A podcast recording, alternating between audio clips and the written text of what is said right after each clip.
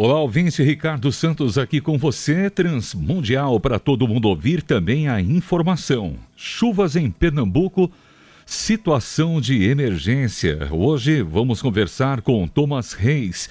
Ele é radialista, repórter em Jaboatão dos Guararapes, na Grande Recife, no Grande Recife, e traz as últimas informações sobre a situação de emergência vivida pela população do estado de Pernambuco onde já se contabiliza cerca de 5 mil desabrigados.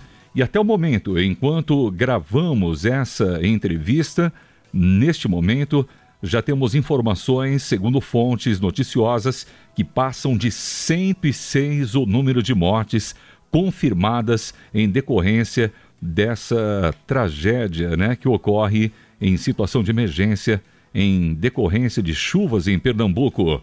Falamos com o Thomas. Thomas, seja bem-vindo à programação Transmundial. Muito obrigado pela sua participação e falando com a gente aqui na nossa RTM. Boa tarde, Ricardo. Boa tarde a todos os ouvintes da Transmundial FM. Estamos aqui com uma situação que realmente não é, é, é fácil, até mesmo de anunciar quando lemos, né? Nos deparamos com a situação de calamidade em decorrência dessas fortes chuvas e as consequências na população de Pernambuco. Também nesses dias conversamos com pessoas é, ligadas a comunidades evangélicas ali em Olinda, né? Nessa região também tão atingida. Quais são as últimas notícias sobre as fortes chuvas em Pernambuco, Thomas? Bom, Ricardo, até a noite desta segunda-feira, dia 30, o governo de Pernambuco optou por não divulgar o um novo balanço dos estragos. Mas o número de desabrigados, entretanto, aumentou bastante. Segundo o secretário executivo da Defesa Civil, Leonardo Rodrigues, até a noite da segunda-feira do dia 30, estava em cerca de 6.170 pessoas em todo o estado de Pernambuco. No último balanço, os dados estavam a cerca de 5 mil, mas acabaram de ser divulgados, né, 6 mil de todo o estado. O número de mortes do dia 30 era na faixa dos 91, mas agora foi atualizado para 106. E é um número bastante alto para uma tragédia que se agravou bastante. Claro que nós percebemos que o governo do estado, junto com o governo federal e os órgãos reguladores, tentaram fazer o máximo que puderam nesse espaço de tempo. Mas como foram muitas ligações e muitos pedidos, ficou difícil atender a todos, né? E a gente vê uma questão bastante agravante, né? Já, já, já sabe que já houve outras enchentes no estado, mas com este número bastante assustador. Thomas, como é, uma pessoa que está aí em Pernambuco, você é pernambucano? Sim, sou pernambucano. Pernambucano, muito bem. Como um pernambucano residente no local, você poderia nos contar a tua experiência né, em cobrir é, desastres semelhantes a esse? Porque sabemos que não é, uma, é um, um, evento é, único, né? Já, já tivemos situações dessas, por exemplo, nos anos 70, em outras ocasiões, né? Como está a situação das pessoas desabrigadas nesse momento? Bom, Ricardo, a situação dos bairros visitados pela equipe foi de muita tristeza. Nossa equipe visitou os pontos críticos, recebemos milhares de fotos e vídeos. Em muitas situações, os próprios moradores estavam em conjunto trabalhando para socorrer as vítimas e vizinhos e parentes próximos. Nós aqui trabalhamos frequentemente de forma fervente né, para manter os nossos ouvintes informados e, assim, cooperar para uma melhor ajuda à população. Fizemos o máximo que podemos. E percebemos que a nossa ação, como informar a população, esclarecer dúvidas, ajudou muito na organização das pessoas para poder ajudar o máximo possível. E a gente fica até impressionado, né, Thomas, quando a gente se depara também com a solidariedade de pessoas que também são vítimas de uma situação como essa e estão dispostas a estender as mãos e ajudar as outras que também vivem a situação, né? Perfeitamente, isso mesmo. As pessoas elas acabam se movendo, né? Acabam sendo incentivadas. Há realmente ali um, um momento de quebrantamento, de preocupação e em momentos de agonia que a gente acaba percebendo que o ser humano, o amor ao próximo é revelado. Isso é muito importante. Estamos conversando com o Tomás Reis, que é jornalista direto de Pernambuco, falando conosco sobre chuvas em Pernambuco, a situação de emergência dentro dessa solidariedade, dessa ação de mobilização, procurando ajuda. Onde as pessoas podem procurar essa ajuda, Thomas? Muito bem. É, Ricardo, nós recebemos informações que aqui no Recife, a Defesa Civil do município mantém um plantão permanente podendo ser acionada pelo telefone 0800 081 3400. A ligação é gratuita e a orientação do órgão é que, em caso de necessidade, os moradores do local de risco procurem depressa abrigos seguros. Não permaneçam no local, é muito perigoso. A gente sabe que a geografia da, da, dos acidentes é, são em morros, né, em descidas, em, em, em falanges, então há uma, uma dificuldade enorme em, em ficar nesses locais. Então, a Prefeitura, a Defesa Civil, orienta a não permanecer no local. Repete, por gentileza, é, Thomas, repete por gentileza para mim aqui uh, o número que você citou aí, o 0800, é uma linha gratuita, não é isso? 0800 isso é importante repetir esse número para os ouvintes. Ok. O telefone de defesa civil é 0800 081 3400. Muito bem, repetindo, 0800 081 3400. Isso. Defesa Civil 0800 081 3400. Thomas, é, como as pessoas podem se, a, se cuidar né, para ficarem protegidas nessa, nesse período? Você já mencionou que é se afastar também dessas áreas de risco, morros, enfim. Nós sabemos que isso não é fácil, né? São pessoas que vivem ali, têm as suas propriedades, né? Enfim, é uma situação complexa, mas como que elas podem se cuidar nesse aspecto tão difícil? Muito bem, a orientação da CODECIR, que é um dos órgãos reguladores em relação a calamidades como essas relacionadas às chuvas, é, que é o órgão, né, pede que os moradores que habitem nessas regiões de risco saiam e procurem socorro em casa de parentes ou entrem em contato com a Defesa Civil, como já foi é, citado. Mas é importante que essas pessoas procurem casa de parentes ou procurem também associações, grupos e ONGs que estão próximos ali à comunidade, que podem socorrer de forma imediata porque nós sabemos que as chuvas muitas vezes impedem a chegada desses órgãos até essas pessoas serem atendidas. Então, acontecer que é um dos órgãos reguladores orienta que aqueles que puder, puderem sair das casas, das áreas de riscos, procurem socorro em casa de parentes. A gente sabe que essas comunidades, muitas delas, são, as famílias são grandes, né? como já houve aí notícias de famílias que morreram seis, sete, oito pessoas numa casa só. E alguns moram, têm parentes próximos. Então é importante que essas pessoas se desloquem para a casa de parentes, onde não há perigo de risco.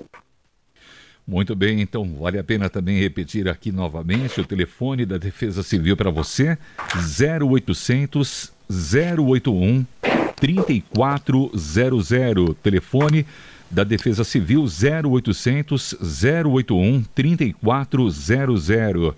Agora, o, para os nossos ouvintes que nos acompanham e são de outros estados, para que possam compreender e entenderem melhor por que os alagamentos castigam aí de forma tão grave, tão severa, é algo na infraestrutura, Thomas? Bom, muito bem. Recife é uma cidade de 485 anos o problema teve início há séculos, quando decidiram construir a cidade sobre uma região de alagado. A gente sabe muito bem que Recife é composto, a RMR é composto por três ilhas, né?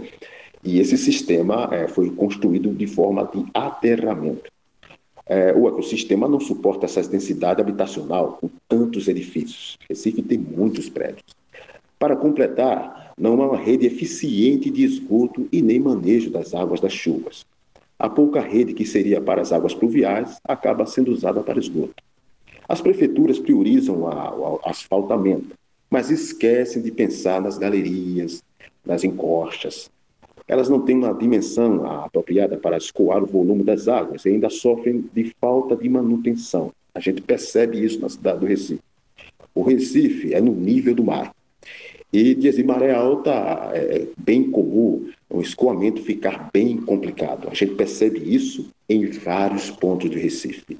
Sem falar também na questão é, do, do lixo que é acumulado em muitos pontos que deveriam ter escoamento, canais fluviais, e isso dificulta realmente a passagem de um grande volume de água, acontecendo grandes alagamentos.